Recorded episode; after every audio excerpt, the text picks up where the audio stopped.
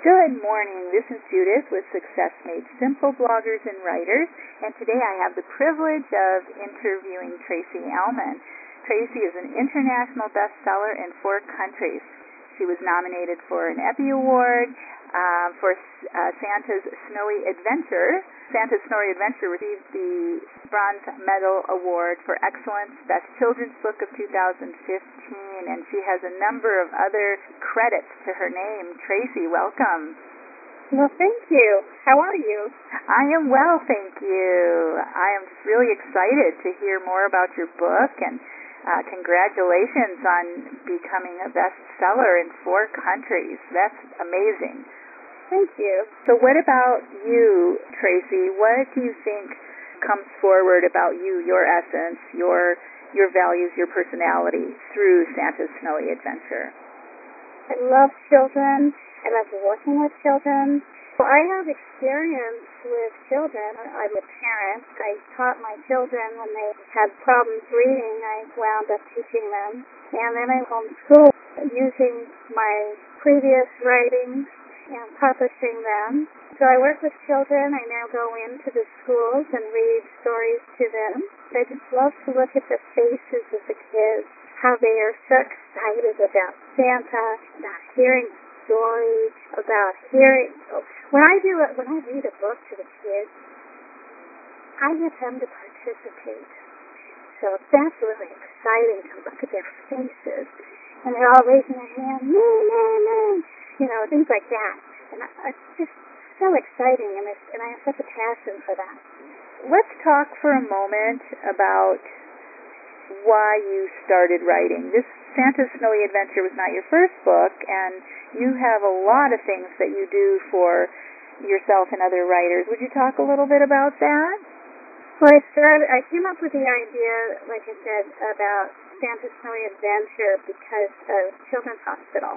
There was a volunteer voiceover project that we would all tell stories, and we had to make up the story, but we had a theme, and that theme was basically what I used, and then I just added to it. But I didn't have the idea until I went to sleep. I just woke up with it and started, got up, started writing, and I didn't stop until it was done. And so you also do voiceovers. I do. Yeah, tell us a little bit about that. Well, I started doing voiceovers after watching my uh, a video. Mm-hmm. My grandmother, she was talking about a fish story, how to cook fish, and she was talking about the size of this fish and how it smelled and how stinky it was and how to prepare it. And as she was talking, I'm listening to her voice. And she was in her 80s. I think she was about, well, she was under 88, but she was pretty close. Mm-hmm. And she had my voice, that high pitched voice. I thought, wait a minute. I'm very much like her. We have the same blood. And so I probably have her voice. I should use that voice for a business. I need to market that. So that's what I did. I just started, I decided to get into voiceovers because of my grandmother's fish story. wow.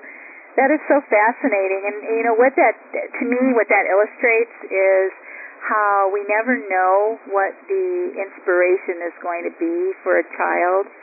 Uh, and, you know, to think that your grandmother's fish story is the thing that started you off on a on a very lucrative and successful career as a voiceover artist. Uh, how many voices do you do?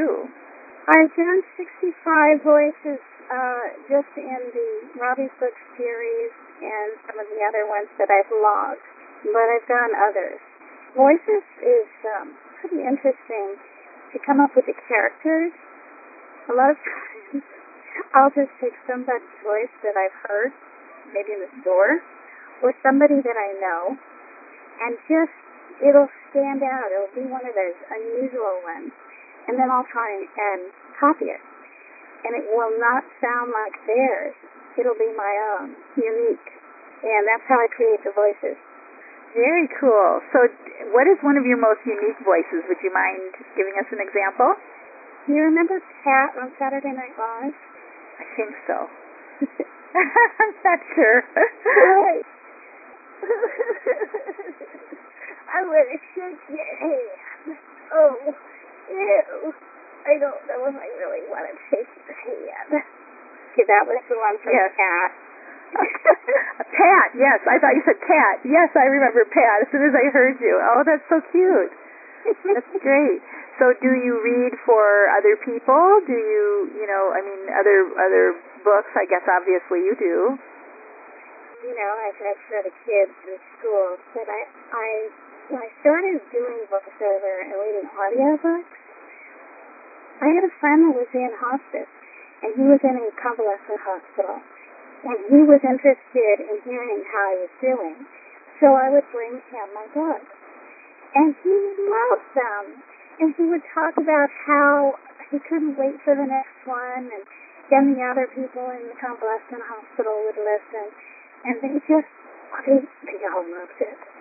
And so I realized that that's, there's a need there. There's a need to entertain, to educate, to soothe, because I think I have a soothing voice. So I want to just go and use it to help people. hmm Yes, you do have a very soothing voice, and I know I enjoy listening to your voice.